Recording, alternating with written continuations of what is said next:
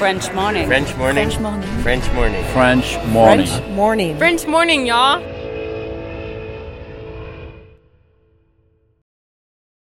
Cet épisode a reçu le soutien de la CFE. La CFE, vous connaissez? C'est la Caisse des Français de l'étranger et il s'agit d'une caisse de sécurité sociale créée en 78 pour les Français résidant hors de France. Maladie, maternité, accident du travail ou encore retraite. La CFE permet aux Français de l'étranger de continuer de bénéficier de la même protection sociale qu'en France, à l'étranger. Pour en profiter, il vous suffit d'adhérer à la CFE, peu importe votre situation, peu importe le pays dans lequel vous vivez ou dans lequel vous vous rendez, et bien entendu, peu importe la pathologie ou les circonstances, catastrophes naturelles, faits de guerre, etc.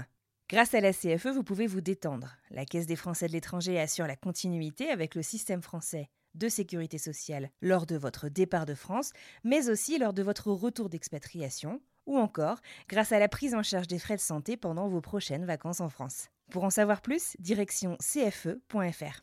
On a eu quelques petits couacs effectivement culturels au début. Par exemple, en Corée, euh, l'amitié homme-femme, ça n'existe pas vraiment. J'ai décidé de euh, monter mon projet professionnel, personnel, et euh, j'aimerais bien proposer des photo walks à Busan.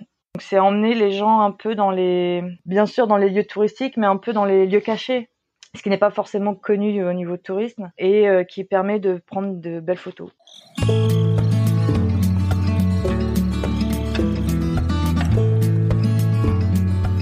Bienvenue sur French Expat, le podcast. Le podcast des voyageurs expatriés francophones du bout du monde.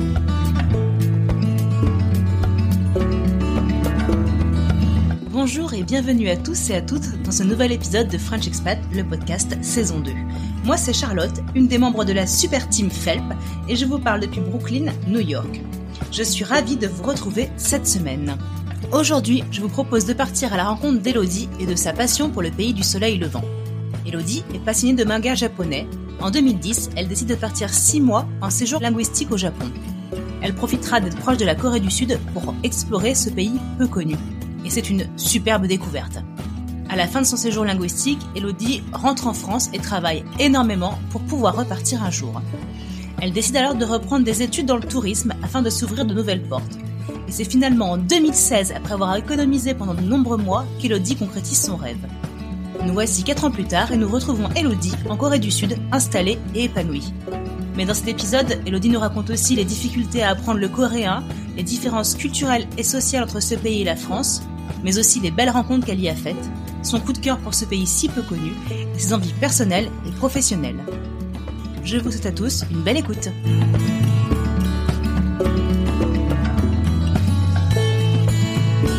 Bonjour Elodie, merci d'être avec nous pour ce nouvel épisode de French Expat le podcast. Bonjour Charlotte. Alors Elodie, est-ce que tu peux nous dire d'où tu nous parles et qui tu es? Alors euh, je vous parle de Busan en Corée du Sud. Euh, donc euh, je m'appelle Elodie, j'ai 32 ans, je suis originaire d'une petite ville à côté de Caen en Normandie et là ça va faire euh, deux ans et demi, bientôt trois que je vis à Busan en Corée du Sud. Waouh Qu'est-ce qui t'a amené à partir en Corée? Quel, quel, est le, le, cheminement pour arriver euh, à ce pays qu'on connaît pas beaucoup en fait? Euh, C'est un peu long. eh ben c'est parti. ok. Donc en fait, ça a commencé. Euh, donc j'ai fini mes études d'infographie et en 2010 et je suis partie une première fois au Japon pour un séjour linguistique. Donc je suis restée là-bas six mois pour apprendre la langue. C'est là que j'ai fait mon premier voyage en Corée du Sud en tant que visite. J'ai vraiment aimé mon, mon séjour au Japon. J'ai rencontré une, amie, euh, une française là-bas à l'école et on a décidé de se refaire euh, un an en PVT euh, au Japon ensemble. Donc on a travaillé pendant deux ans, deux ans et demi, mettre de l'argent de côté. On est reparti pendant un an en 2013 au Japon. Donc ça s'est toujours bien passé. On a revisité une nouvelle fois la Corée du Sud. Euh, le souci, c'est que bah, au Japon, c'est un peu limité pour trouver du travail, surtout quand on n'a pas du tout d'expérience professionnelle parce que j'étais vraiment partie à la fin de mes études et après j'ai fait que des petits boulots qui n'étaient pas vraiment révélateurs. Donc voilà, l'année au Japon s'est passée, il a fallu rentrer à la maison et là-bas je me suis rendu compte que j'aimais vraiment bien échanger avec les gens, rencontrer de nouvelles personnes, apprendre de nouvelles cultures. Et donc, quand je suis rentrée en France en 2014, j'ai décidé de faire une réorientation dans le tourisme parce que j'avais pas non plus envie de rester euh, toutes mes journées euh, devant un PC. Donc, j'ai refait une licence pro d'un an dans le domaine du tourisme. Là, j'ai fait euh, un stage dans un musée sur la Seconde Guerre mondiale en Normandie. Et avec ce musée, j'ai pu rencontrer de nouvelles personnes. Ils m'ont formé aussi à des nouveaux métiers comme guide. Donc, j'étais guide sur les plages du débarquement. Et donc, les 30 ans et j'avais envie de refaire l'expérience PVT, donc visa vacances travail d'un an. Donc, vu que je parlais déjà un peu japonais, je me suis dit j'aimerais bien rajouter une langue asiatique pour me concentrer sur le public asiatique après qui viendrait visiter la Normandie. D'accord. Ah oui, c'est un beau parcours déjà. voilà. Donc ouais, moi j'ai fait vite hein, parce que voilà. Et donc euh, le chinois c'était pas possible pour moi parce que je j'accroche pas du tout avec la langue. J'ai essayé et en plus en japonais donc euh, j'ai un gros souci euh, avec le, la langue japonaise, c'est les kanji. Dans la langue japonaise il y a trois alphabets. D'accord. Il y a les hiragana, les katagana qui ont chacun 45 signes et il y a les kanji ou pour être bilingue il faut en connaître 2000. Et donc un kanji, kanji... c'est un mot ou c'est un euh, signe Enfin, ça, correspond à un mot C'est en fait c'est euh, ça vient de Chine à la base, donc c'est les caractères chinois et au Japon, ils les utilisent pour faire un mot, donc souvent un verbe ou alors ils associent plusieurs kanji pour faire un mot entier. Et euh, donc le chinois, c'est que ça et je me suis dit non, ça va pas être possible. Ce qui veut ça ça correspondrait à une syllabe plutôt ça, ça, dépend. Il y a des kanji, c'est des syllabes. Il y a des kanji, c'est des mots. Pour te donner un exemple, il y a des kanji, donc c'est au minimum une lecture, mais un kanji peut se lire de sept façons différentes. Oh là là Donc en fait, c'est le contexte qui va te donner ce que veut dire ce kanji-là? Voilà, c'est avec quel autre kanji il va être associé. Ça peut changer de lecture du kanji. Enfin, c'est vraiment... Waouh Ok, c'est compliqué. voilà, c'est du boulot. Donc je savais parler bien japonais, mais au niveau de l'écrit et de la lecture, c'était un peu plus compliqué. Est-ce qu'on peut faire un tout petit bond en arrière et, mhm. pourquoi tu as voulu euh, apprendre le japonais? T'étais euh, euh, intéressée par la culture, par la langue?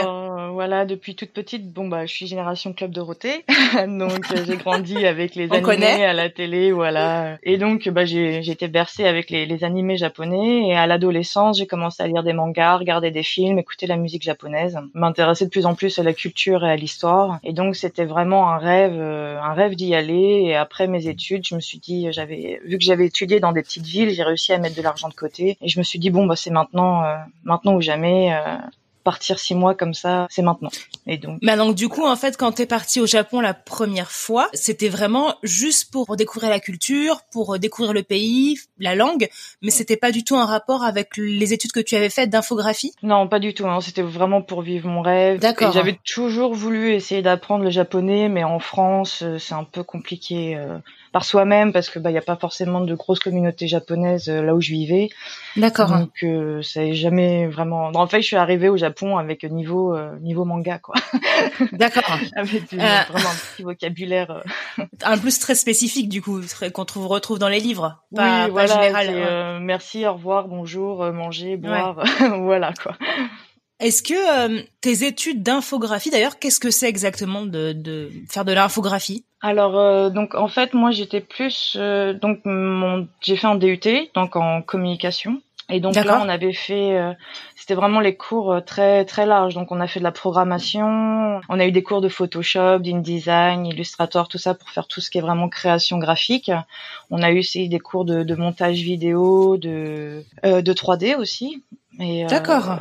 voilà, donc, donc tu peux finalement aller au Japon, ça avait aussi du sens. Le fait que tu n'aies pas beaucoup d'expérience professionnelle fait que t'as pas trouvé un travail là-bas, mais mhm. dans ton dans ta branche, t'aurais pu euh, éventuellement trouver quelque chose finalement. Oui, ça aurait pu, euh, avec un peu plus d'expérience, j'aurais pu peut-être trouver quelque chose. Et c'est vrai que là-bas, le graphisme est quand même très très important avec mm. bah, tout ce qui est animé, manga, tout ça. Toutes les pubs, j'imagine. voilà, les pubs. En a beaucoup qui n'ont qui n'ont aucun sens parfois souvent. Donc euh, oui voilà c'est vrai qu'au niveau graphique c'est très important puis ils ont aussi le graphisme tout ce qui est traditionnel avec les estampes tout ça c'est quand même euh, c'est quand même un pays assez assez graphique par en soi quoi. Ouais oui. Mm.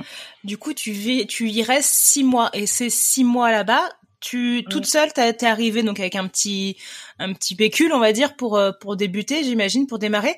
Et et tu t'es trouvé un logement toute seule comment t'as fait pour euh, pour voilà, pour parce que tu avais tu t'avais quel âge en 2010 Du coup, en 2010, j'avais 22 ans. Quand je ouais, oui, il y a des ans en arrière, 22 ans, donc faut trouver, avoir le courage. T'arrives dans un pays que tu connais pas, tu parles pas la langue, enfin, wow quoi. bah j'avoue que vu que c'est, en plus j'ai jamais, avec ma famille, on n'a jamais vraiment voyagé, donc c'était vraiment, bah, j'ai eu deux voyages scolaires à, avec l'école, mais c'est à l'étranger, mais c'est tout. Donc c'était, oui, enfin certains me disent que j'étais un peu folle de faire ça, mais euh, je suis passée. Moi, je te trouve courageuse. Merci. Donc je suis passée par un organisme en fait à Paris qui s'était euh, chargé de me trouver l'école et euh, le logement. D'accord. Donc, tu partais quand même avec vraiment le but apprendre la langue. Voilà, oui, c'était vraiment euh, mon objectif. Et euh, bon, pour la petite histoire, je devais avoir une navette euh, qui venait me chercher à, l'aéroport hein, quand je suis arrivée. Et en fait, le problème, c'est que les jours sont. Je crois que c'est comme aux États-Unis, en fait. Nous, on, fait jour, mois, année, et eux, c'est mois, jour, année. Oui, voilà. Enfin, oui, non, eux, c'est année, année, mois, jour.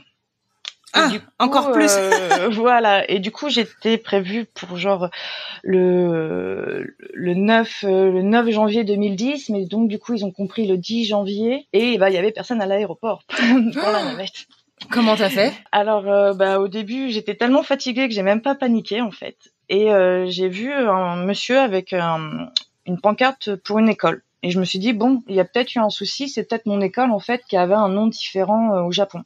Mhm. Donc je vais le voir et je lui demande, il fait ah non non c'est pas moi, mais je vois de quelle école vous parlez. Euh, il fait bah allez faire une annonce, euh, une annonce au bureau d'information et. Euh, Donc en anglais tout ça. Oui voilà. Alors sachant que moi mon niveau d'anglais était aussi pas terrible non plus encore à ce moment-là. Donc je vais faire l'annonce et tout, il se passe rien et puis bah avec la fatigue, je me pose sur un banc. Ah non entre deux j'ai acheté une carte de téléphone pour essayer d'appeler donc l'école.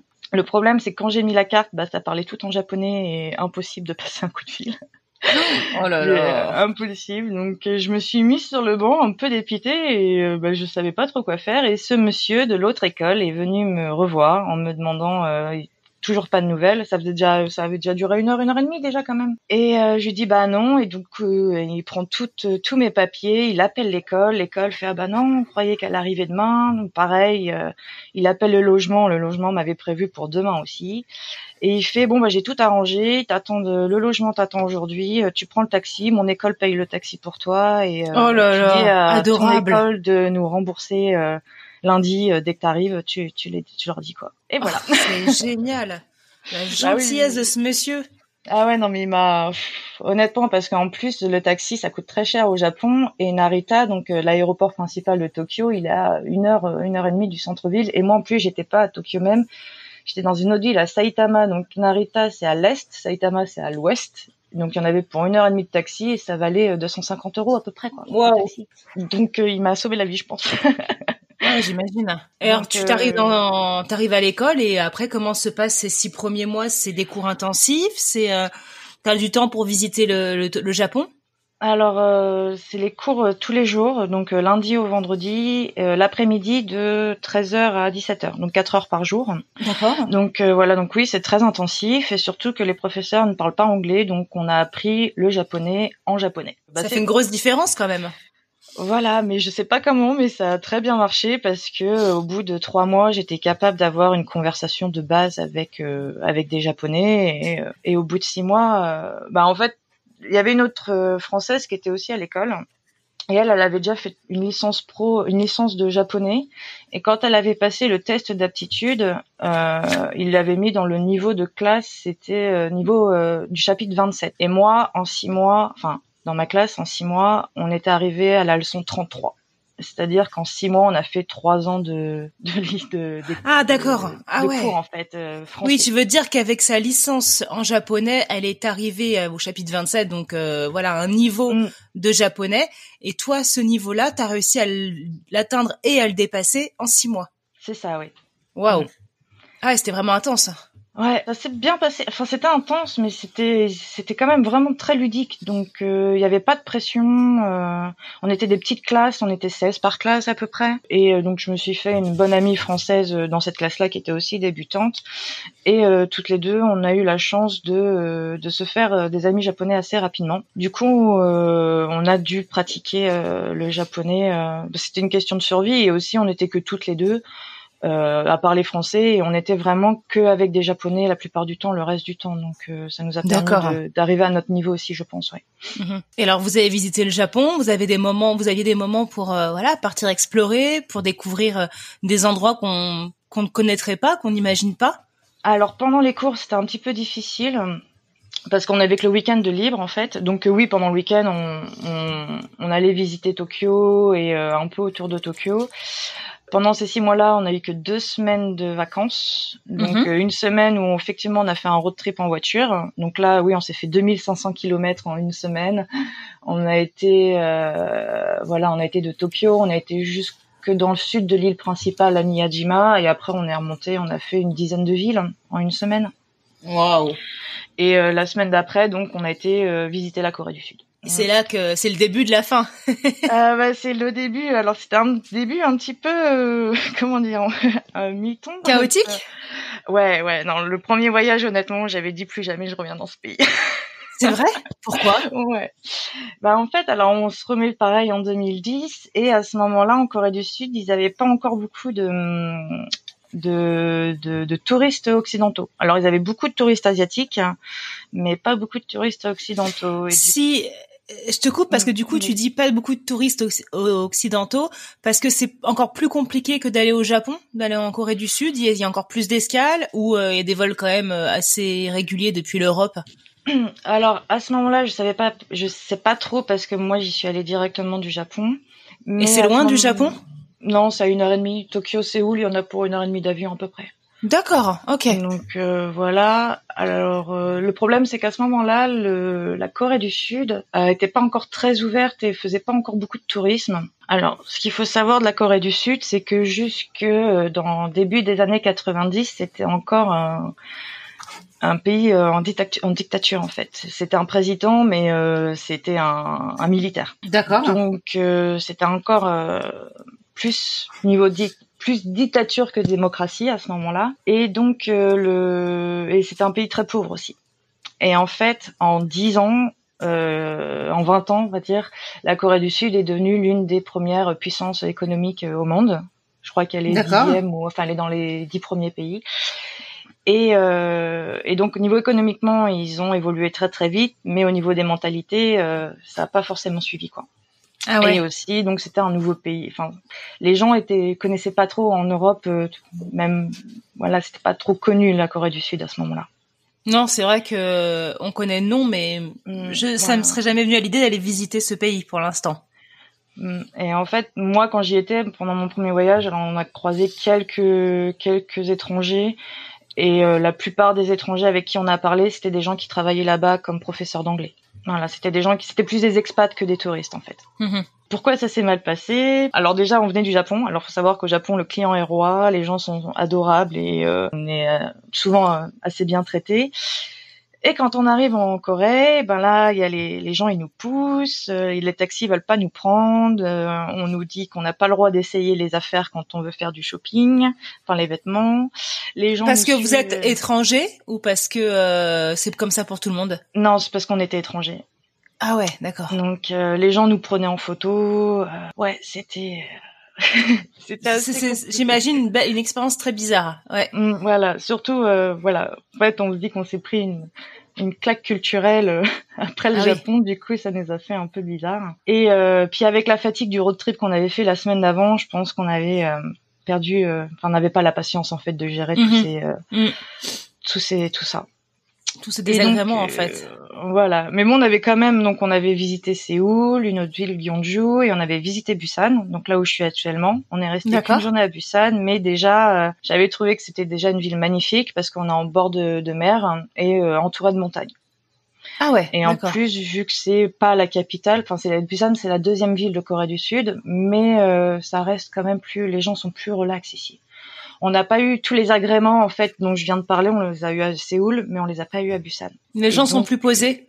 Voilà, plus posés, plus sympas, enfin moins, on nous regardait moins, on nous prenait pas en photo, on a pu prendre des taxis. Euh, les gens plus souriants, plus aimables. Donc ouais, c'est vraiment un petit coup de cœur pour Busan à ce moment-là. Alors du coup, cette première semaine en Corée du Sud n'est pas des plus concluantes et tu te dis en rentrant au Japon que bon, voilà, t'as visité euh, Ça fait une semaine de découverte, il n'y en aura pas plus.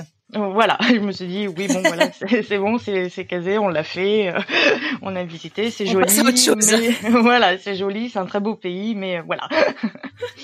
Ok tu rentres au Japon. Tu mm-hmm. finis ton année enfin ton année t'es six mois de d'apprentissage de la langue mm-hmm. et tu rentres en France. Dans quel état d'esprit? J'ai envie de repartir. Tout de suite? Direct oui on, en a parlé euh, même avant que je qu'on s'en aille en fait avec euh, cette amie française on a dit euh, faut qu'on se fasse un an faut qu'on fasse un un PVT six mois c'était passé ouais. Voilà ouais.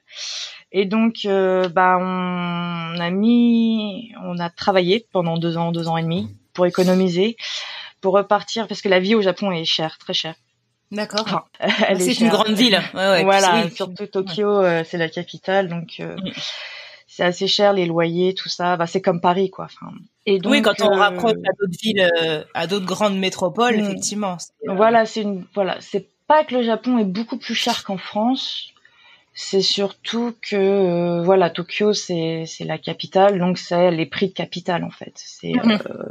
les loyers sont chers au Japon les transports publics sont chers par contre tout ce qui est restaurant tout ça ça ça va c'est vraiment le loyer transport public et les loisirs qui sont un peu chers et donc on voulait partir avec euh, un budget qui nous permettait de payer nos loyers pour un an sûr, au cas où on trouve pas de travail. D'accord. Okay. Oui, parce qu'un PVT, c'est permis vacances-travail. On en a beaucoup parlé pour ceux qui sont au Canada, mais du coup au Japon, c'est la même chose. C'est il faut que tu arrives avec une somme d'argent mm-hmm. euh, pour pouvoir vivre au début et euh, prouver que voilà, t'as as de quoi tenir. Mais après, tu, tu trouves pas de travail, c'est pas grave. Et puis sinon, euh, tu t'es là pour visiter. C'est ça, oui. Donc, euh, sachant qu'au Japon, donc pour le, moment où je l'ai fait, hein, donc en 2013, le PVT, il fallait minimum 2500 euros euh, minimum pour, pour, avoir le visa. Et euh, il vérifie Comment il vérifie ça? Bah, faut qu'on imprime nos relevés bancaires? Voilà, relevés bancaires. Mais après, tu euh, pourrais avoir utilisé cet argent entre temps. C'est ça qui est. Euh, oui, voilà. Mais euh, au moment du visa, faut prouver qu'on a ce, ce montant-là et les tickets aller-retour. D'accord. Ok. Oui, pour prouver que tu restes pas après illégalement sur le territoire. Ouais. Et sois sûr que tu puisses repartir. Mais attends, mais ça veut dire qu'il faut que tu aies des billets pour presque deux ans plus tard? Enfin, un an? C'est un an de PVT que tu as fait?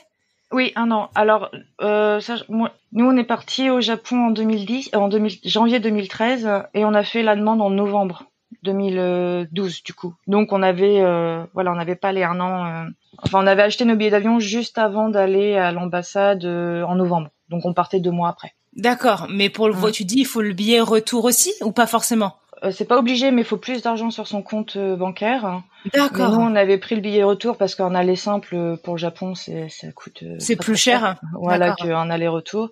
Et après, fallait décaler le, retour en fait. ah oui, d'accord. Voilà. Ok. Ah oui. Mm. Je comprends. Je me disais mince. Enfin, c'est. Oui, pardon, j'étais peut-être pas très claire. non, non, c'est pas toi, mm. mais je me dis quand même, c'est c'est pas pas pratique pour ceux qui font le, la demande du PVT parce que mm. si c'est un an, deux ans, c'est un an? Combien de temps tu peux rester sur le territoire? Ah, c'est un Au Japon, c'est seulement un an, ouais. Mm. Ok, donc très bien. Et sachant que on, nous, on s'est pas pressé non plus parce qu'on savait que les quotas pour le Japon étaient jamais remplis, donc c'est pour ça qu'on l'a fait deux mois avant. Euh. D'accord. Donc du coup, euh, voilà, vous faites la demande en novembre 2012 mm. et vous décollez pour janvier 2013. C'est ça, ouais. Ok. Mm. Et alors, qu'est-ce que, comment vous avez fait pour euh, pour préparer tout ça, pour en amont trouver un logement ou pas? Vous avez attendu d'être sur place? Alors on a attendu d'être sur place parce que le Japon, euh, bon c'est gentil, mais il y a quand même pas mal d'arnaques euh, au niveau euh, immobilier. D'accord. Donc voilà, faut visiter parce que faut être sur place et visiter pour être sûr de pas signer des contrats. Vous aviez pris un hôtel pour les premiers jours le temps de Oui, hein, donc on était en guest house, voilà, ah. on était dans une dans une auberge de jeunesse pendant deux semaines on en avait pris une semaine. Et euh, par contre, au Japon, ça se passe euh, très rapidement. C'est pas comme euh, comme en France où il y a les trois mois de préavis, tout ça. par exemple, nous, on a visité, donc on est arrivé la première semaine, on a trouvé notre logement au bout de quatre jours et on a emménagé quatre jours après. Donc ah en huit jours, on voilà, en huit jours, on avait trouvé un appartement et on avait emménagé. Ouais, d'accord. Oui, parce que vous, comme vous étiez en plus, vous n'étiez qu'avec vos valises, pas besoin d'avoir vos meubles. euh. Oui, voilà. Donc euh, c'est ça, on est arrivé. Bon, on a dormi deux ou trois nuits euh, sans matelas ni rien, ni meubles, le temps de se faire livrer par euh, Ikea et tout ça. Mais euh, Ouais. voilà. Par contre, bah pareil, le logement au Japon, alors euh, c'est assez compliqué. Alors je sais pas si ça a changé, hein, pareil. Moi, Ouais, tu parles à 8 ans en arrière, mais oui. Voilà, 2013. Et euh, donc au Japon, ce qui est très cher dans les logements, c'est qu'il faut payer un mois de caution, parfois deux. Il faut payer et il faut payer un cadeau, euh, un loyer cadeau au propriétaire, donc tu ne reverras jamais cet argent, et le premier mois. Donc, ce qui fait que pour Faut sortir emménager, 4 mois de loyer, en fait. voilà, c'est ça. Que bon, nous on avait prévu parce qu'on savait comment ça se passait vu qu'on avait déjà vécu là-bas. Mhm. On s'était déjà renseigné, puis on avait des amis sur place qui nous avaient expliqué comment ça se passait. Donc on avait anticipé, on avait le liquide euh, sur nous pour euh, voilà pour payer direct euh, ce gros budget. Et euh, ce mois de loyer au propriétaire que tu ne récupères pas, c'est pour lui Mm. garantir dans le cas où vous partiez ou vous puissiez pas payer un mois, c'est quoi? Hmm, C'est culturel, c'est euh, voilà. Alors j'ai entendu dire qu'ils essayaient de supprimer ça, Ah, bah ouais. Mais mais le, ce un loyer gratuit, allez hop. Voilà, c'est ça, c'est un cadeau, voilà, c'est Ouais. c'est cadeau au propriétaire et c'est aussi sur beaucoup parce que je pense quand on déménage, ils refont l'appartement à neuf entre chaque Ah oui, euh, locataire. D'accord, ok. Donc je pense que Ouais. c'est pour ça aussi, c'est pour Il n'y a pas de Alors, caution, en fait, c'est ce qu'on pourrait être notre caution à nous qu'on récupère euh, en France, qu'on récupère si plus ou moins selon l'état de l'appartement. Bon, bah là, ils Mm. estiment que tu récupères pas ta caution et euh, l'argent sert à tout refaire correctement. Ah non, parce qu'il y a une caution en plus. On Ah, il y a une paye- caution en plus. Ouais, voilà. Il y a le donc il y a le, le loyer cadeau, euh, le mois de, de de caution et le mois de de premier mois à payer. Donc là la caution on la récupère. Euh, nous on l'a récupérée Selon les- souci parce que Ah oui, voilà. Vous avez Enfin, fait attention. non, on a- on a perdu un peu de frais de nettoyage, mais qui sont obligatoires, donc on a dû perdre 200 euros sur la caution pour les frais de nettoyage. D'accord, ok. Oui, donc euh, déjà ça, faut être au courant. Voilà, c'est plein de petits trucs, bah, qui fait que euh, heureusement qu'avec le premier voyage, du coup, euh, parce que en arrivant euh, sans savoir tout ça, ça aurait été un petit peu déstabilisant, je pense. Ouais, j'imagine. Mm. Du coup, vous faites un an comme ça dans cet appart.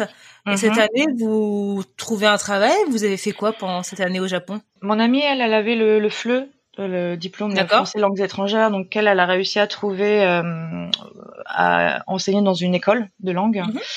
Euh, moi, bah pareil, toujours euh, avec l'infographie, j'ai pas trouvé grand chose.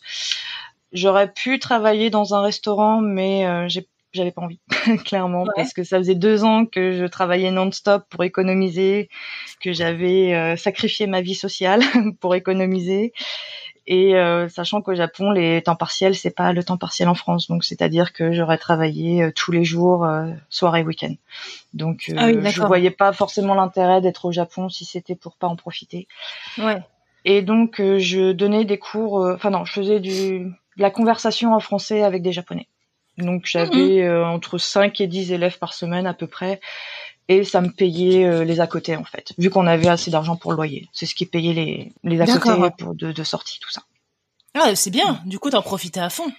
Voilà, je m'étais dit, voilà, j'avais sacrifié deux ans et donc j'étais au Ouais. Japon pour vraiment profiter et, et voilà. Et puis bah, j'avais vraiment cherché du travail intensivement euh, les six premiers mois et je voyais qu'ils cherchaient surtout, bah, pour, en tant que Français, ils cherchaient surtout des, euh, des masters en marketing, business, euh, des ingénieurs, tout ça, donc ce qui n'était pas du tout mon profil.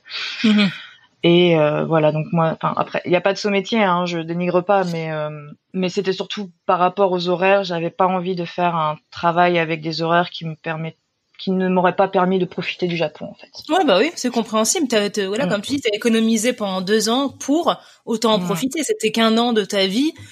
Normalement, t'étais censé rentrer après. Voilà, c'était euh, Voilà, donc euh, donc voilà. donc une donc, année euh, riche en expérience quand même. C'est ça, avec beaucoup, bah pareil, de nouvelles rencontres, euh, principalement japonaises, mais aussi étrangères. C'est grâce au Japon, euh, c'est un peu ironique de dire ça, mais c'est grâce au Japon que j'ai bien évolué aussi en anglais, euh, avec la communauté d'expatriés, pas avec les Japonais, hein, parce que l'anglais et les Ja- le Japon, ça fait deux. mais euh, mais, euh, voilà, donc du coup, ça m'a permis de, de travailler deux langues et euh, ouais, c'était une super bonne expérience. Et euh, comme je dis, le Japon, ça restera toujours euh, mon pays de cœur et mhm. même là en vivant en Corée, on y allait souvent et avec mon mari et à chaque fois que qu'on arrive à l'aéroport du Japon, j'ai l'impression d'être à la maison quoi. T'as un petit coup au cœur. Ouais. Alors toi qui viens de Normandie, qui viens donc euh, d'une petite ville, tu dis à côté de Caen, quelles ont été les premières euh, différences qui t'ont le plus marqué entre euh, bah, la France et, le Japon? On en reparlera après pour la Corée, mais mm-hmm. là, qu'est-ce qui t'a le plus surprise, en bien ou, ou en moins bien? D'accord. Alors, bah déjà Tokyo, hein, mégalopole, 20 millions d'habitants. Ouais. Euh... Déjà, alors que, je viens du, voilà d'une commune de 3000 habitants, des buildings partout. Euh, mais par contre, ce qui m'a choqué, c'est que malgré tous ces gens, alors après voilà, j'étais en mode étudiante, hein, pas travail. Euh, c'est que même si on voit que les Japonais sont stressés et qui tracent, on n'est pas Ils vivent à 100 à l'heure. Voilà, on n'est pas oppressé à côté d'eux en fait. Ils ne, ne redonnent pas notre leur stress par exemple, un exemple tout bête, les, bah, les métros, il y a toujours plein de monde. Et par exemple, si on fait pas attention et si moi je percute quelqu'un, un japonais, le japonais va s'excuser. Et j'étais là, je fais waouh. c'est c'est un exemple tout bête. Voilà, c'est euh, ils sont vraiment. C'est appréciable euh, cette vie. Voilà, c'est très, c'est alors faut faire attention quand même, mais euh, la sécurité aussi. C'est pareil une fois, on a vu un, un un monsieur qui était euh, bourré, on va, on va, dire ça. Mhm. Euh, il était euh, par terre dans la rue et il dormait. Et il y avait son, son téléphone qui était à 50 cm de, de lui. Et nous, on, bah, on savait pas trop comment. En plus, en tant qu'étranger, on, vou, on voulait pas trop l'aider parce que voilà, c'était au début du voyage et on parlait pas japonais. On s'est dit peut-être qu'il va croire qu'il se passe quelque chose. Et euh, mais euh, genre cinq minutes après, il y a un autre japonais qui est arrivé, qui a euh, remis le téléphone, euh, enfin qui a relevé le monsieur, qui lui a remis son téléphone dans la poche et qui est revenu cinq minutes plus tard avec deux cafés. Wow. Et on s'est dit, waouh, mais en cinq minutes, mais en même temps en France, euh, le gars il a plus de téléphone, il a plus de chaussures, il a plus de montre quoi. enfin, c'est peut-être. On s'est dit c'est quand même un pays à part. moi je m'endormais en revenant de soirée, je m'endormais dans, je prenais le dernier métro donc à une heure je m'endormais dans le métro avec le téléphone dans la main, je me réveillais, mon téléphone était toujours dans ma main. quoi. C'était euh, incroyable en fait d'être dans une aussi grande ville, mais de se sentir autant en sécurité. Marcher dans la rue à 3-4 heures du matin, dans, dans les dans des petites rues mal éclairées. Euh, pas peur. T'as pas eu peur, t'as jamais eu peur pour toi et euh, tu t'es senti en sécurité.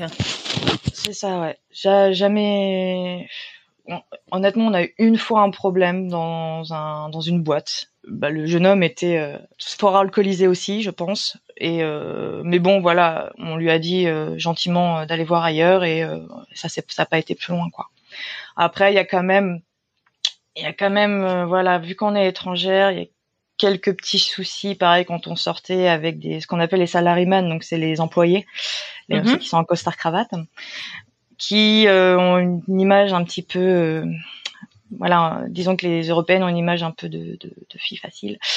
Ah et euh, voilà, on a eu quelques petits euh, genre salaryman qui nous ont demandé si on était intéressé pour aller à l'hôtel avec eux ou des choses comme ça. Ah oui, d'accord. Mais euh, voilà, mais c'est bon, c'est surprenant, mais c'est pas insistant. Voilà, on dit non une fois, deux fois, et ils ont compris le message. D'accord. Voilà. Oui, ils, ont, ils deviennent pas agressifs euh, à forcer ou à être euh, voilà. irrespectueux. D'accord. Voilà, c'est euh, surtout que je pense qu'ils sont pas habitués au non parce que au Japon non, ça se dit pas forcément. Faut dire oui, peut-être, je sais pas. Mm-hmm. Et mais nous, voilà, en bonne française, on disait non, damé. Donc damé, ça veut dire impossible. Enfin voilà quoi. Mm-hmm. Et, et du coup, ils comprenaient. Peut-être qu'on leur faisait peur aussi au final, je sais pas trop, en disant non aussi catégoriquement et, et ils partaient quoi ils ont tenté leur chance, ils ont perdu, voilà. Et alors là, on est en, du coup, tu cette cette année-là, c'est ça se fait sur 2013 jusqu'en 2014. Vous êtes resté au, Japon? Voilà, janvier 2013 jusqu'à janvier 2014. Et quand vous rentrez en janvier, janvier 2014 en France, le même état d'esprit que la première fois, tu veux repartir? Euh, Oui, alors je veux repartir. Et euh, donc c'est pour ça que euh, donc j'ai vu à peu près les ce qui pouvait intéresser comme euh, comme profil pour trouver du travail ah. à l'étranger. Et donc l'infographie. Euh... Voilà. Et donc l'infographie, ça sert à rien, clairement. Et donc euh, j'ai fait une réorientation dans le tourisme. Et alors, cette, euh, tu nous as expliqué tout à l'heure cette euh, cette réorientation professionnelle, euh, t'as conforté dans l'idée de repartir ou avec ça tu t'es pas dit bah je pourrais je peux faire touriste guide touristique en France et rester finalement en France donc tu voulais quand même mm. repartir alors c'était 50-50 disons que voilà donc j'ai fait cette licence surtout le stage donc j'ai eu de la chance de travailler dans un pour un musée super qui m'a donné pas mal d'opportunités professionnelles. Donc, par mhm. exemple, je commençais en stage et, euh, et j'ai fini au service réservation. L'année d'après, ils m'ont formé pour être guide bilingue sur les plages du débarquement. Euh, voilà, donc euh, et c'est vraiment en étant guide que, euh, enfin, j'aimais bien hein, tout ce qui était l'aspect intérieur mémorial, donner des informations sur la Normandie, rencontrer des gens, tout ça, c'était super. Mais c'était vraiment le le guide, c'était le summum, la, la, cerise sur le gâteau, on va dire. C'est, ouais. J'ai trouvé ça exceptionnel. Et je me suis dit, bon, j'ai fait trois saisons ici, j'ai bientôt 30 ans, j'aimerais bien repartir quand même, euh, me refaire une petite expérience à l'étranger. Et donc, euh, initialement prévu, donc je voulais faire un, donc un PVT, donc un visa vacances travail euh, en Corée du Sud, voir si je pouvais essayer de trouver du travail et retenter ma chance au Japon, si je trouvais rien en Corée du Sud. D'accord, mais alors pourquoi la. Corée? Parce qu'au final, au départ, tu voulais pas du tout y repartir. Ah oui, oui c'est vrai. alors, donc du coup, en 2013, euh, au Japon, on a une amie qui est venue euh, nous voir et elle, bah pareil, elle aimait bien la Corée parce que bon, la Corée, c'est commencé à devenir un peu plus connue avec les dramas coréens et la musique coréenne. D'accord. Tout ce qui était cette culture-là. Et elle a dit, je vais aller en Corée. Et donc avec l'ami avec qui on était déjà parti euh, trois ans avant, on fait oui bon. Puis en y repensant, on s'était dit qu'on a eu pas mal de mauvaises expériences, mais euh, à froid on s'est souvenu que, on s'est souvenu pardon, dans le métro, on est resté euh, dix minutes devant un plan de métro qui était tout en coréen et on savait pas quoi faire et il y a plein de personnes qui se sont arrêtées pour nous demander si on avait besoin d'aide. Il y a eu quand même des, on avait choses, le positif. Voilà. Après, à froid, on s'est dit bon, c'était pas si terrible que ça. On était fatigué, ça nous a peut-être euh, un peu trop tapé sur les nerfs, mhm. et on s'est dit on va, on va retenter. Et donc en 2013, eh ben, euh, bah, la pays avait, euh, le pays avait déjà beaucoup changé. ah oui, déjà. Que, voilà. Donc par contre, on voulait pas refaire un road trip. On s'était, parce qu'il y avait déjà beaucoup de choses à faire sur Séoul, donc on, vu qu'on avait que quatre jours, on s'était concentré sur Séoul. Et euh, voilà, donc euh, moins de gens, euh, moins de gens à nous surveiller, pas de soucis. Tu penses que c'est parce que vous étiez moins fatigué, vous avez moins eu cette impression d'être surveillé, ou parce que les mentalités avaient commencé à évoluer? Alors, les mentalités avaient commencé à évoluer déjà. On a vu plus de touristes étrangers. Et donc pour la petite histoire, euh, euh, quand je suis revenue en Corée euh, en 2016, j'ai rencontré un Coréen qui travaille dans le domaine du tourisme et je lui ai posé la question. Je lui ai fait qu'est-ce qui s'est passé entre 2010 et 2013 parce que c'était le jour et la nuit. Ouais. Et en fait, en 2012, alors je sais pas si tu connais, il y a eu la chanson de, de Psy, Gangnam Style. Gangnam Style. Gangnam Style. Mm-hmm. Et en fait, avec ça, eh ben, ils ont eu un boom du tourisme. Et le gouvernement coréen a fait une grosse campagne auprès des acteurs euh, touristiques euh, coréens en leur euh, apprenant à gérer, on va dire, les touristes occidentaux. Les étrangers, ouais. Voilà. et, ils se sont rendus compte que c'était utile au pays. Ouais, voilà, ils sont, ils se sont dit, hop, il y a peut-être quelque chose à faire là-dessus. Et, euh, et du coup, euh, mais moi, ça m'a quand même impressionné, quoi. En trois ans, comment, bon, forcément, il y avait la fatigue en moins, mais euh, c'était, c'était quand même beaucoup moins oppressant. ils ont évolué très vite. Ouais, ouais, ouais. On a déjà vu une grande différence à ce moment-là. D'accord. Et donc, comme ce voyage-là s'est bien passé, je me suis dit, bon, je tenterais bien la Corée. En plus, j'aimais bien la phonétique euh, coréenne parce que bah pareil, je regardais des dramas coréens et tout ça et j'aimais bien la langue phonétiquement, ça me plaisait bien. Et euh, en 2016, je suis repartie euh, un mois donc à Busan pour en test pour voir si je pouvais vivre un an en Corée pour voir si ça me plaisait vraiment. Donc ce mois-là, c'est bien passé. Donc j'ai en fait j'ai fait du volontariat dans un café linguistique. Donc je sais pas si tu vois ce que c'est. Euh, pas tellement. En, en gros, donc ici ils appellent ça English Café et donc il y a des Coréens qui payent un abonnement au mois, on va dire, et ils peuvent venir euh, dans ce café et il y a des étrangers qui sont là pour leur parler en anglais. D'accord. Voilà. Et donc ça, j'ai fait ça en volontariat et en échange, on était logés et nourris. Ok. Enfin, gratuitement. Ah. Voilà. Oui. On parlait avec des Coréens et on était logés et Mm. nourris. Et donc, en plus, ça m'a permis de, bah, de parler avec des Coréens, de rencontrer des gens euh, dans un cadre qui n'est pas euh, touristique. Et euh, mon coup de cœur pour Busan s'est vraiment confirmé à ce moment-là. Et donc, euh, j'ai dit, bon, bah voilà, le PVT se fera à Busan. Mm. Et facile à obtenir? Euh, pareil, donc euh, faut... y a, les quotas sont pas sont jamais atteints non plus euh, pour la Corée du Sud. Pareil, il faut un minimum sur le compte pour le pour le compte en banque. C'est une durée d'un an maximum. Alors la Corée du Sud a une un truc en plus, c'est que on peut pas faire la demande de PVT plus d'un mois avant le départ. Je, je Ah, sais pas si je suis claire. Oui, Disons que voilà, on peut pas, on peut pas dire je pars dans deux mois ou trois mois. Non, faut, faut- voilà, faut dire. Tu euh, vas faire en décembre pour prochain. partir en janvier. Mhm. Voilà. Donc, je sais pas pourquoi ils ont cette règle-là, surtout que quand on reçoit le visa, en fait, euh, c'est marqué qu'on a un an pour entrer dans le pays, comme tous les autres euh, Mhm. PVT, je crois. Mais euh, à l'ambassade, si on vient euh, avec nos papiers et qu'on part dans deux mois, ils vont dire non, revenez dans un mois, quoi. D'accord. Ouais, Donc bizarre. un petit coup de pression quand même parce que moi je m'étais euh, du coup je voulais aussi apprendre le coréen donc je m'étais inscrit euh, à la fac donc en cours de langue et donc fallait payer euh, la faculté euh, tout ça avant d'avoir le visa. Ah ouais, d'accord. Donc même si les quotas sont pas rencontrés, euh, on se dit euh, bon il y a toujours un risque. Ouais, de Ouais. pas être prise. Mhm. D'accord. Et euh, bah, au final ça s'est bien passé donc euh, je- j'ai eu j'ai fait ma demande en octobre et je suis partie fin novembre 2017 à Busan. Et alors, euh, t'arrives là-bas en 2017, tu trouves un Mhm. logement. Là, cette fois, tu pars toute seule. T'as pas de copine Ouais. avec toi, t'as pas d'amis. C'est Voilà, c'est je vraiment, repars toute euh, seule. Et alors, comment tu fais? Comment comment tu t'installes? Quelles sont tes priorités en arrivant sur place? Bah pareil, j'avais rééconomisé pour euh, pour toujours les un mois, les un an de loyer, mais cette Ah fois-ci, oui. comme euh, ça s'était bien passé avec là où j'avais fait mon volontariat la première année, et qu'en plus ce café était situé à cinq minutes à pied de la fac où j'allais étudier, euh, bah, je suis retournée là-bas. D'accord. Donc euh, dans ce English Café. Donc bah, j'étais logée, nourrie et euh, pareil du lundi au vendredi, trois heures par jour, euh, j'allais parler avec des Coréens et j'avais les cours de coréen le matin. Donc pareil, quatre heures de cours. Ouais, donc tes journées étaient bien remplies. hein. Et puis oui, on peut même. dire que au niveau de la langue, tu tu parlais plus français au final. Euh, ouais, mais par contre, du coup, euh, d'être dans ce café d'anglais, ça m'a pas servi pour apprendre le coréen.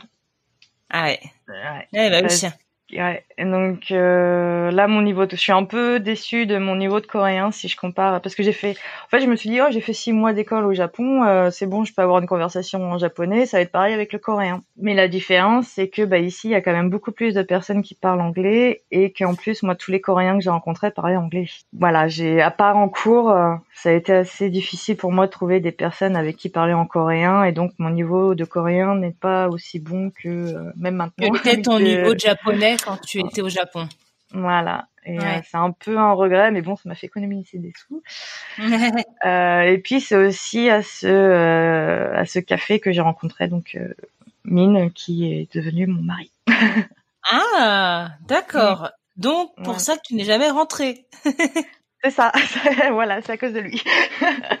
Comment ça s'est passé cette rencontre? Donc euh, bah, j'étais euh, j'étais au café en train de travailler et euh, on s'est rencontrés trois jours après que je sois arrivée. Ah oui. Donc euh, ouais, oui, très, très, très rapide. Donc au début, euh, pendant pendant quelques semaines, on est plus euh, en mode ami. Enfin, moi, je sentais qu'il y avait un petit truc. Lui, euh, je savais pas trop. Euh, les autres personnes qui le connaissaient depuis plus longtemps que moi me disaient mais si si si si, euh, il y a un truc, il est pas, il est différent avec toi qu'avec les autres. Et, puis euh, et puis voilà. Donc pendant une, un mois, on sort plus en mode euh, ami et euh, bah, il y a un moment.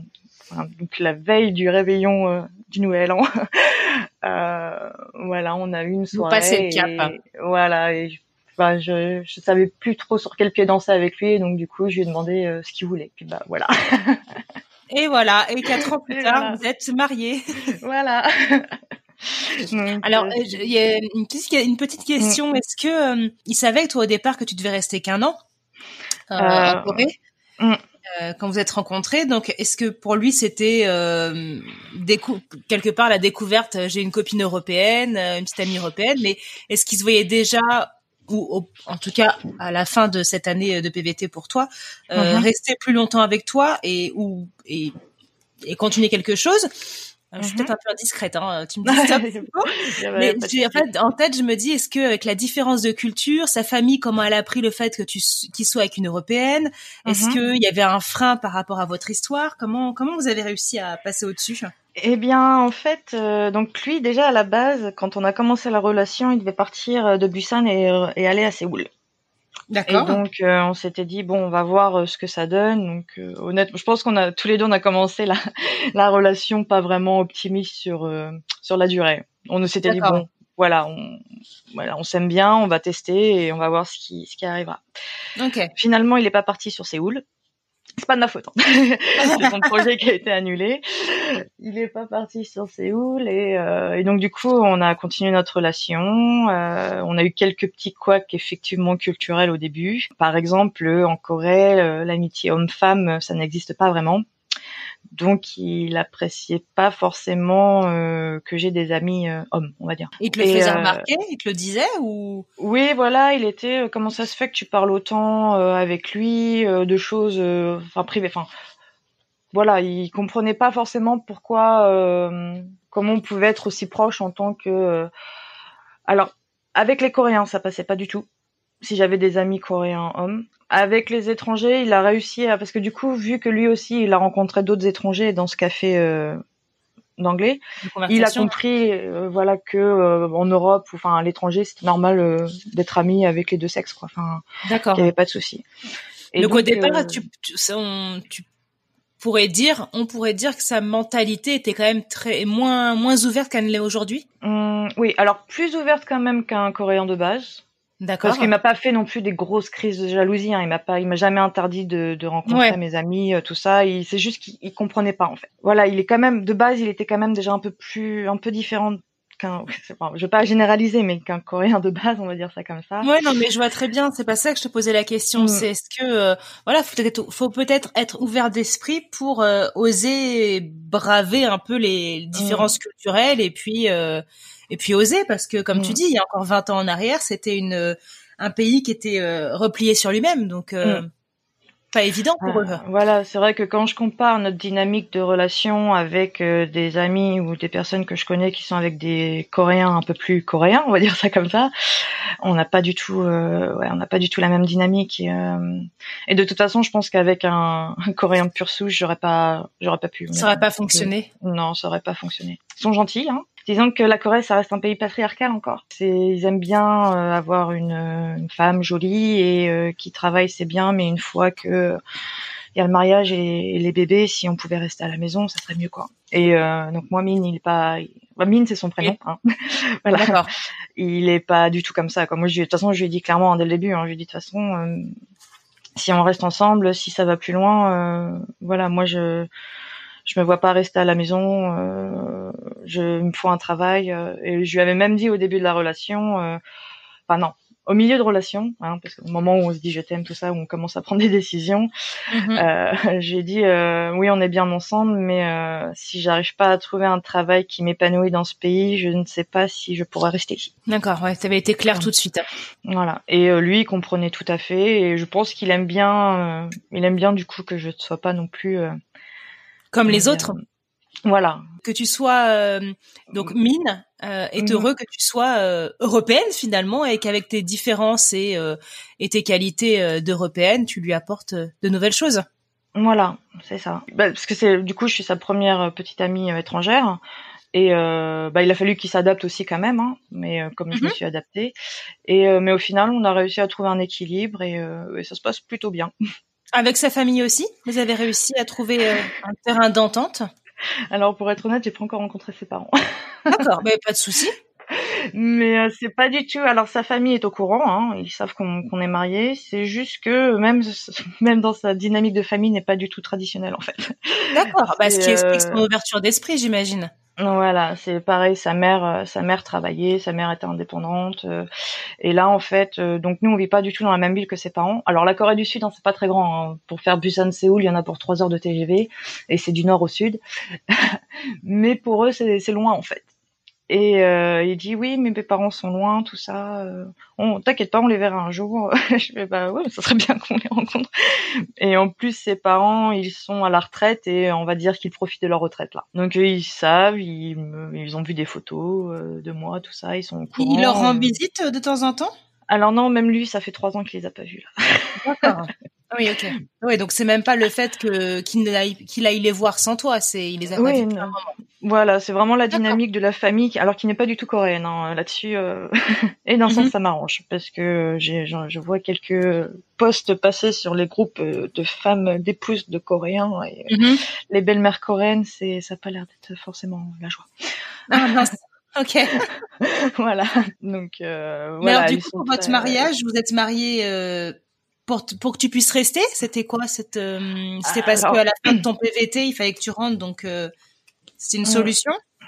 Alors moi, mon PVT, du coup, il s'est terminé en novembre. euh, Alors, je suis un peu perdue avec les dates. Novembre 2018. Mhm. Et donc là, je me disais, bon, euh, on avait prévu de rentrer en France à Noël ensemble pour, pour qu'il rencontre ma famille et tout ça. Et donc, euh, j'étais, je m'étais dit, bon, bah, on, pour l'instant, je fais un visa run. Donc, tu sais, c'est, euh, faut sortir du pays pour euh, rentrer et avoir un visa de trois mois. D'accord. Un visa de touriste de trois mois. Voilà. Ok. Et donc, du coup, euh, j'ai dit, bah, voilà, le mois de novembre, décembre, je fais ça. Et quand on reviendra en janvier, je me réinscrirai, je reprendrai des cours et je demanderai un visa étudiant. On avait parlé un petit peu du mariage, mais euh, sans, sans trop euh, Entrer dans le dans les détails. dans les détails, voilà. Et en fait, on rentre en France, on il rencontre ma famille, mes amis. Bah, au réveillon de Noël, euh, au moment des cadeaux, euh, bah, il me fait une demande en mariage. Oh, oh là là. Devant ta famille, tout le monde. Voilà. ouais. Waouh. Donc je m'y attendais vraiment pas.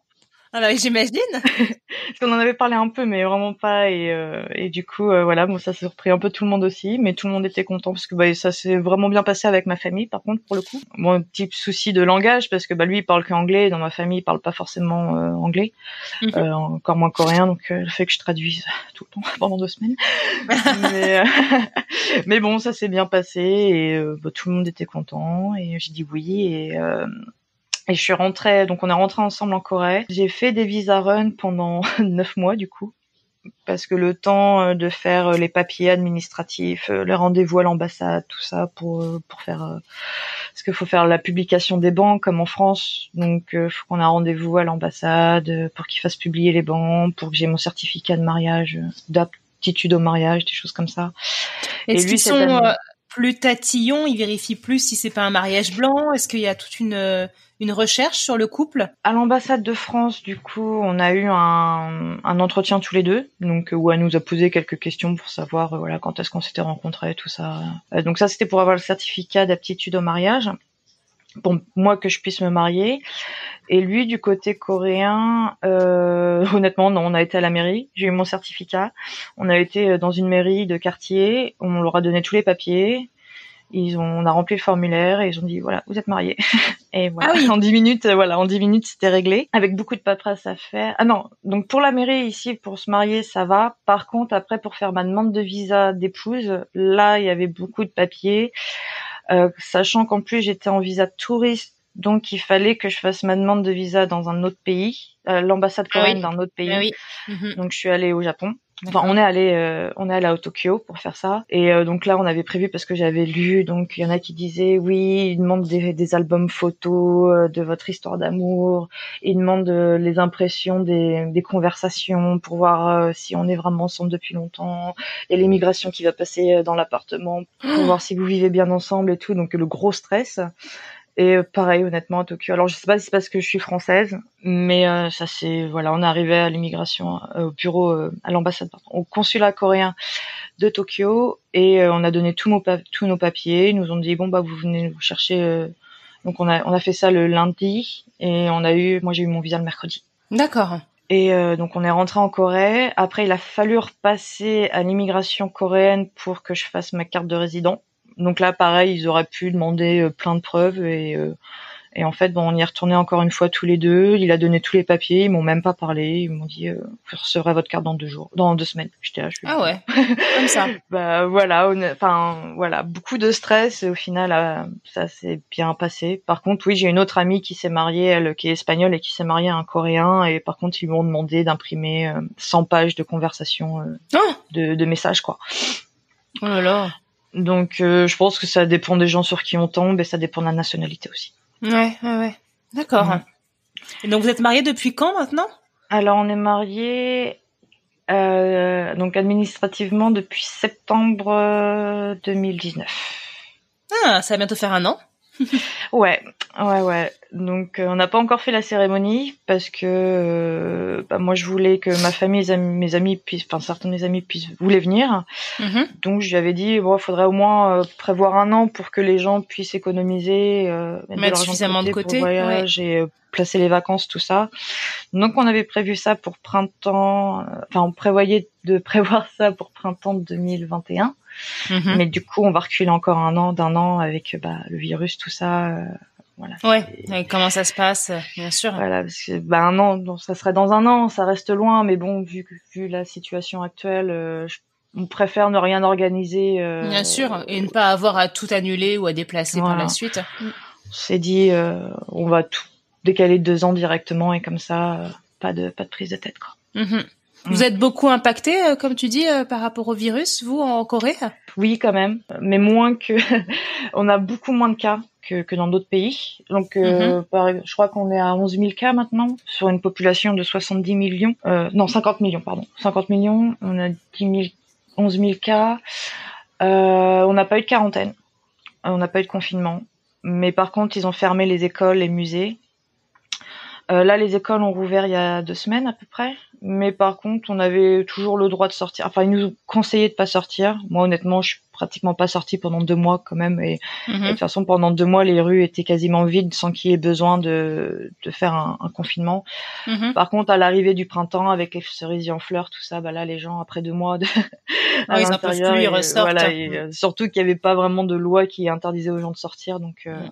Donc euh, la, la vie a repris. Au niveau économique, bah pareil, euh, surtout que moi, bah voilà, je commençais à travailler dans le domaine du tourisme. Donc, comment te dire que Ouais, ça c'est un peu un point mort. voilà, moi je suis très impactée. Aussi, je faisais de l'infographie pour une école de, de enfin pour l'Alliance française de Busan, donc eux ils ont dû fermer pendant deux mois, donc pareil, pas de boulot de leur côté. Moi, mon mari, il a une start-up, donc euh, il, de, lui, il se faisait livrer tout ce qui était matériel de la Chine, donc vu que la Chine était fermée, euh, bah il recevait rien pendant, euh, il a rien reçu pendant deux mois Ouais. pas de composants électroniques, tout ça. Donc oui, il y a quand même économiquement, il y a quand même eu un gros impact. Mm. Par contre, niveau maladie, euh, ils ont assez bien restreint parce que, euh, alors je sais que c'est quelque chose qui fait débat euh, ailleurs, mais ici ils ont le, ils appellent ça le tracing. Mhm, le C'est-à-dire que ouais le traquage. Donc c'est-à-dire que dès qu'il y avait des cas, les gens étaient informés de où les personnes avaient été.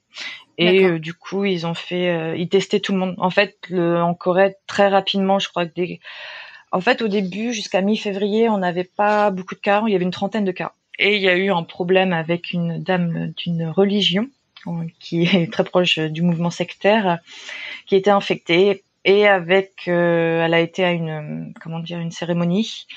Et du coup, en deux semaines, il y a eu un bond de 30 cas à, à 7000 cas. D'accord, ouais, parce que tous ceux qu'elle a pu croiser ont Voilà. croisé aussi des personnes et après ça a été Mhm. euh, escalade. Mhm. Voilà. Et donc, euh, déjà, à partir de ce moment-là, je crois qu'ils étaient à 10 000 tests par jour. Ils testaient 10 000 personnes par jour déjà. D'accord.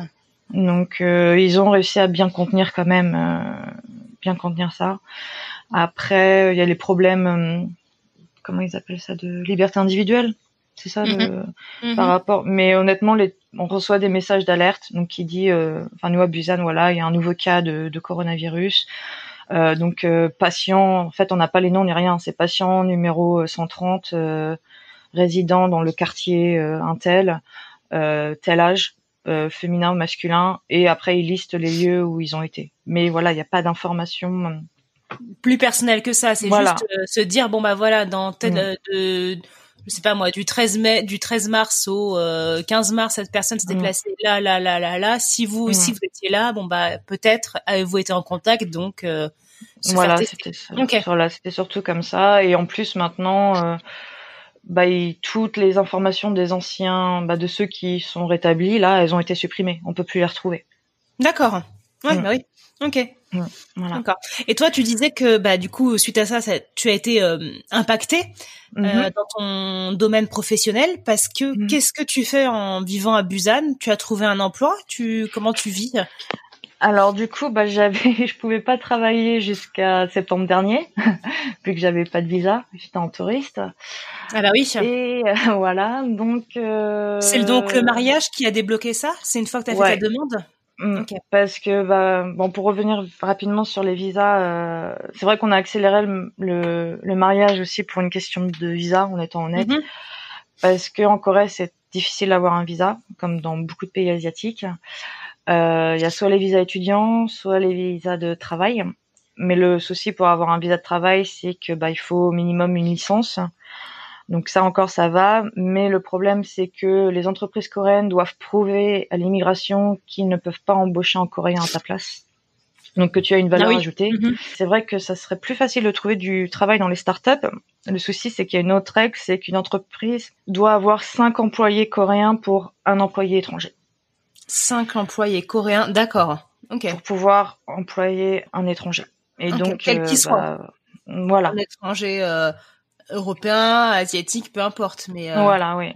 Et qui a aussi une licence, enfin tous les autres, euh, tous les autres critères. Mais euh, et donc euh, bah voilà, pour, pour trouver, pour se faire sponsoriser un visa de travail, c'est pas facile. Sauf si encore une fois on est dans les dans les profils ingénieur, master, tout ça. Et donc et donc voilà, donc on a un peu précipité aussi le mariage, enfin le visa de, de mariage pour ça. Après ça, donc une fois que j'ai eu ce, ce visa d'épouse, s'appelle comme ça, là j'étais déjà en relation avec euh, l'Alliance française. Et euh, donc j'ai commencé à faire, euh, à travailler en freelance avec eux à partir du moment où j'avais le visa pour faire bah, de, de, de l'infographie, donc pour faire tous leurs affiches, leurs flyers de programme, tout ça en fait. D'accord. Donc il y avait ça et j'étais aussi, euh, j'étais en contact avec euh, des agences de voyage pour être, euh, alors pas guide mais accompagnateur.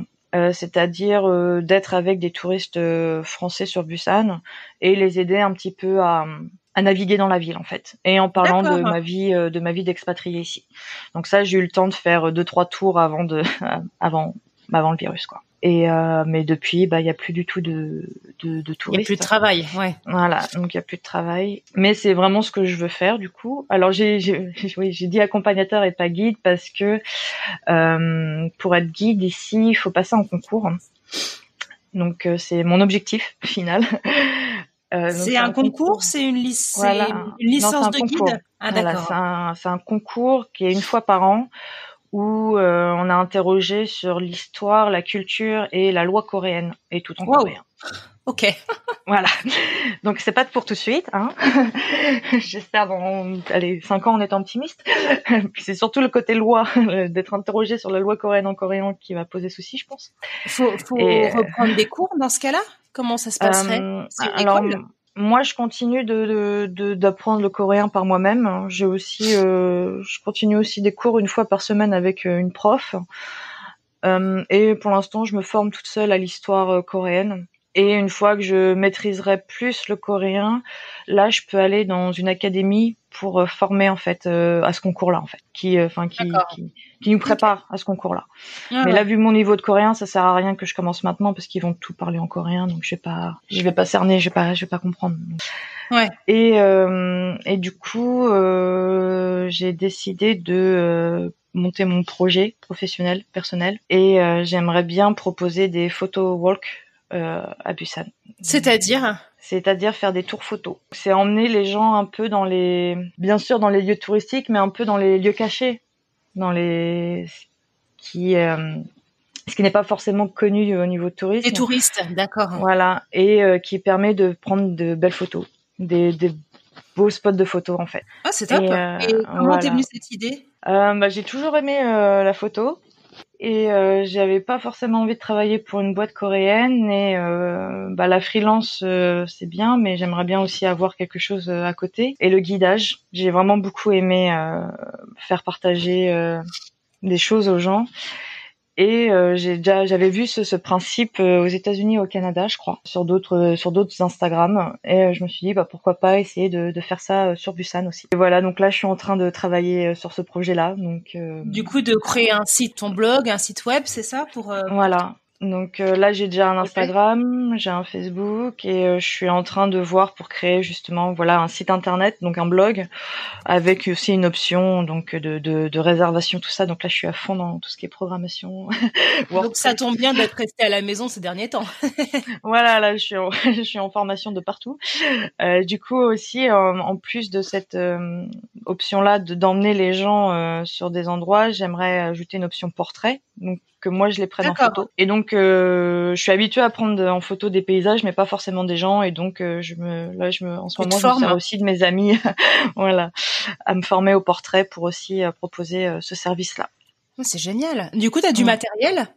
Tu t'es acheté ton matériel? Comment tu comment as réussi à, à te procurer ce qu'il fallait? Alors bah ça fait longtemps que je fais de la photo euh, parce que avec ma mère on aimait bien prendre la photo déjà quand j'étais petite. Mm -hmm. euh, donc à mes 20 ans j'ai eu mon premier euh, Canon. Donc okay. euh, avec euh, voilà, bah, il y a deux ans j'ai changé de boîtier parce qu'il commençait à se faire vieux. Donc euh, j'avais déjà j'avais déjà hein, le, le, matériel avec euh, trois trois objectifs différents. Enfin non, j'ai investi le, le, seul gros investissement que j'ai fait pour ça, c'est euh, c'est l'objectif 50 mm qui est qui est bien pour faire les portraits. Mmh. Mmh. Mais sinon j'avais voilà j'avais déjà le boîtier, l'objectif, un trépied et Ouais, ce qu'il fallait pour débuter et t'aurais pu continuer avec ça. Maintenant, effectivement, comme tu dis, certaines fois, euh, au bout d'un moment, les boîtiers deviennent un peu obsolètes. Mais... voilà. Donc surtout que, bah, que là, le nouveau boîtier que j'ai, bon, il est bien, hein, mais il est pas non plus, c'est pas un pro non plus. Mais bon, pour l'instant, je le garde pour me former parce que un pro, euh, là où j'en suis, euh, ça me servira à rien. Enfin, si, mais j'attends d'être plus formée et plus plus à l'aise avec le portrait avant de réinvestir dans un boîtier un peu plus. Bien sûr. Ok un peu plus professionnel, on va dire. D'accord. Mais alors du coup, tu me disais que tu as un compte Instagram, bientôt un blog et un compte Facebook. Si nos, mmh. nos auditeurs euh, souhaitent euh, communiquer avec toi par la suite, euh, peut-être venir en Corée et en apprendre plus sur ce que tu fais, ils peuvent te, te suivre sur quel, quel compte? Alors, alors le nom c'est Road of Cherry Trees. Donc c'est en anglais. ça veut dire sur la route des cerisiers. Trees avec le S à la fin? Voilà. Et, et donc donnera... le site internet aura sûrement le même nom. Ouais. Et euh, voilà, bah n'hésitez pas. Donc là pour l'instant, c'est euh, j'ai des photos du du Japon et Corée euh, mélangées. Mm -hmm. Et euh, je vais bientôt parce que bah là pareil, je suis je me forme au marketing digital, on va dire. D'accord. donc il va falloir que je me spécialise un peu plus sur le le marketing Instagram.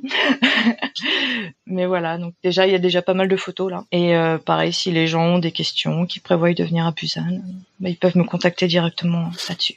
Ok, bah c'est super, merci. De rien, merci à toi. Qu'est-ce que on peut te souhaiter pour la suite? Bah, le, le, projet là que je suis en train de Bien monter, sûr, ouais. en espérant que ça marche. Euh, bah, pour, comme pour tout le monde, que, euh, que la crise se termine assez rapidement et qu'on reprenne nos vies. Voilà, voilà, c'est vraiment, je suis à fond dans ce projet-là, donc je pense qu'à ça. euh, bon, on te souhaite que ça, que ça ouais. réussisse et que tu arrives au bout de cette belle entreprise. Oui, bah j'ai, on croise les doigts. On croise les doigts.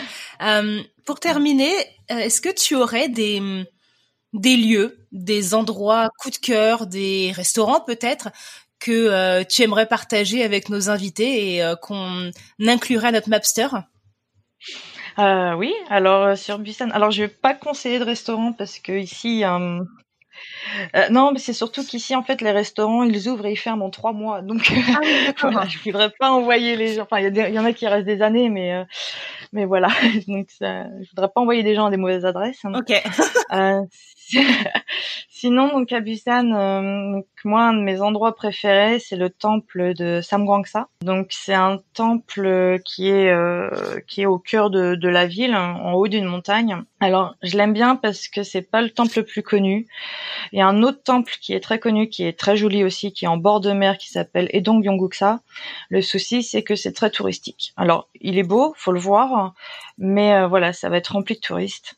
Alors que Samgwangsa, euh, c'est un peu perdu et du coup, euh, bah, il n'y a pas du tout de carte de touristes là-bas, donc on sent vraiment l'atmosphère de temple en fait. C'est relaxant, il y a presque personne, on entend les mantras euh, bouddhistes, euh, pardon, bouddhistes qui tournent en boucle. Euh, Il y a une forêt de bambou derrière. Ça a l'air paisible. voilà, c'est vraiment c'est l'un de mes temples préférés sur Busan et qui est un petit peu caché pour l'instant. Euh, sinon, euh, qu'est-ce qu'il y a? Il y a le il y a le quartier de Nampo. Euh, et donc dans ce quartier-là, il y a beaucoup de marchés et donc euh, il y a le marché aux poissons, euh, pardon, le marché aux poissons qui s'appelle Jakaji. Euh, donc c'est là où les gens vont acheter tout ce qui est le poisson frais, crabes, fruits de mer parce que bah, donc Busan c'est en bord de mer. Il y a aussi le marché international Kukje Market, donc là où ça sera plus des vêtements, des souvenirs. Pupyeong, Pu- pardon, Pupyeong Gangtang Market, aussi appelé Night Market. Et là, c'est là où on aura toute la nourriture de rue un peu. D'accord. Tout ce qui est, euh, voilà, c'est vraiment, euh, voilà, c'est plein de petites personnes âgées qui vendent euh, les nourritures, tout ça. Et c'est vraiment très typique euh, à la Corée. Et euh, sinon, niveau plage, euh, donc euh, il y a cinq grosses plages euh, à Busan. Et moi, ma préférée, c'est Gwangali. On peut s'y ba- on peut s'y baigner ou c'est euh, Alors euh, oui, on peut s'y baigner, mais entre le 1er juin et, euh, et le 1er septembre. ah ok parce que sinon après Voilà. l'eau est trop froide ou euh, Euh, non, c'est parce qu'en fait, il n'y a pas de garde-côte et c'est interdit de se baigner tant qu'il n'y a pas de garde-côte. Donc, et pareil, à 18 heures, faut qu'on soit tous sortis de l'eau. C'est l'un des inconvénients de la vie ici. d'accord Parce que je pense que c'est parce qu'en fait, c'est pour éviter les poursuites, parce que les Coréens euh, savent pas vraiment nager au final, malgré qu'ils vivent sur une péninsule. Et euh, donc, en cas, c'est pour la, de la sécurité, je pense, pour éviter euh, les noyades et ce genre de choses. Donc, euh, à, à Busan, en tout cas, c'est euh, les cinq plages sont interdits de baignade en dehors des, des horaires prévus. ok Et euh, par contre, après, bon, si on sort un peu de Busan, il y a des plages un peu plus sauvages où là, il n'y a pas de souci. Mais euh, Gangali, c'est une plage où il y a, voilà, où il y a beaucoup de monde et euh, si on vous, si, si on voit qu'il y a des gens qui se baignent en général, il y a la police qui arrive cinq minutes après. Bon, il n'y a pas d'amende ni rien, on n'est pas arrêté. Hein. Euh, voilà, ils disent juste gentiment, euh, voilà, c'est pas l'heure de se baigner. bon bah c'est euh, intéressant d'en apprendre plus sur euh, bah, c'est vrai que c'est pas du tout un endroit un pays la Corée du Sud où euh, que j'aurais pensé à, à visiter en fait Euh, Oui, c'est vrai que c'est pas encore. Enfin, c'est connu pour les gens qui ont qui ont déjà un intérêt pour l'Asie, mais c'est vrai que sinon euh, c'est un peu un pays obscur pour beaucoup de personnes. Puis moi, honnêtement, quand je disais aux gens en France que j'allais partir un an en Corée du Sud, ils me font euh, mais c'est une dictature, t'as pas peur? Je fais non non, c'est la Corée du Nord ça. c'est ils ont. Voilà. oui c'est vrai qu'on mélange un peu les deux Voilà. Alors que dans la Corée du Sud, c'est euh, honnêtement c'est assez sûr. Et puis même quand la Corée du Nord fait euh, fait ses petites démonstrations de force, il n'y a pas vraiment, enfin tellement habitué ici qu'il y a personne qui panique vraiment quoi. Contrairement quand on voit les les, les journaux européens qui sont là, ils font ils font des tests nucléaires. Oui. c'est la troisième guerre bah, mondiale voilà, qui arrive. Donc euh, oui, ça reste sûr aussi comme pays. hein. bah, par contre, la petite anecdote, euh, c'est vrai que la première fois quand on arrive à Séoul, euh, dans les étros, les entrées de métro, c'est marqué ceci est un bunker et il y a des masques à gaz dedans. c'est vrai? Donc voilà, donc euh, on- là on se souvient qu'on est un pays en guerre. On est dans un pays en guerre. Mais euh, mais voilà. comment comment vous vous êtes formés les citoyens au cas où? Alors, euh, je pense, oui, les Coréens euh, sont formés. Euh, Il y a encore le service militaire obligatoire pour les hommes. Euh, par contre, oui, non, moi en tant qu'étrangère, je saurais pas du tout quoi faire. Enfin, après, il y a des grands signes. euh, Enfin voilà, il y a des zones. euh, c'est marqué où sont les bunkers et les zones d'évacuation en cas de tsunami et tremblement de terre, par exemple. Euh, mais sinon, moi en tant qu'étrangère, j'ai pas eu du tout de formation en, en cas de, de guerre. Euh, après, c'est vrai que je suis à Busan, donc je suis loin de Séoul. Euh, donc euh, Séoul qui est à 40 km de la frontière nord-coréenne. Je pense que même eux, bah, peut-être à l'école, oui. À l'école, ils doivent être formés euh, aux gestes, euh, pas comme nous, incendie, eux, en cas d'attaque euh, nord-coréenne. merci beaucoup Bah, Elodie merci à toi. On te souhaite, on te, on te souhaite et on vous souhaite euh, à Mine et toi une belle, de belles, une belle continuation, une belle vie et puis euh, et puis que ton beau projet euh, se concrétise. Merci beaucoup. Puis bah merci pour ce podcast. C'est vraiment très intéressant d'entendre la vie des gens à l'étranger, des Français à l'étranger. Merci. À bientôt. À bientôt.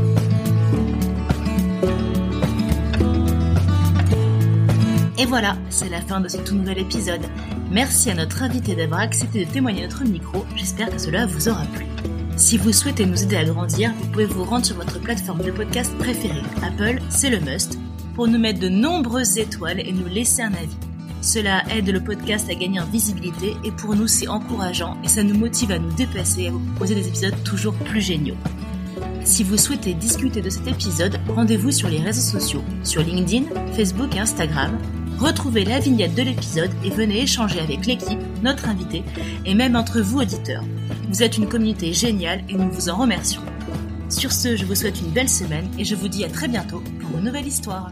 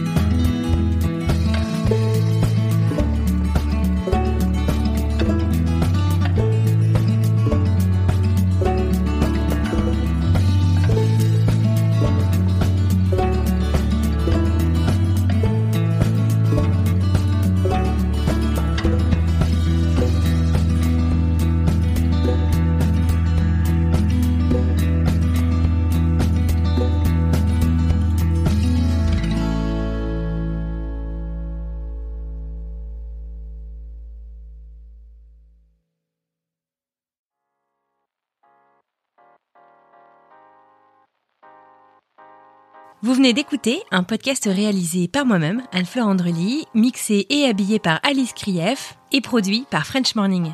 French Expat n'est pas le seul podcast de French Morning. Pour retrouver tous les podcasts du groupe, rendez-vous sur frenchmorning.com slash podcast. À bientôt!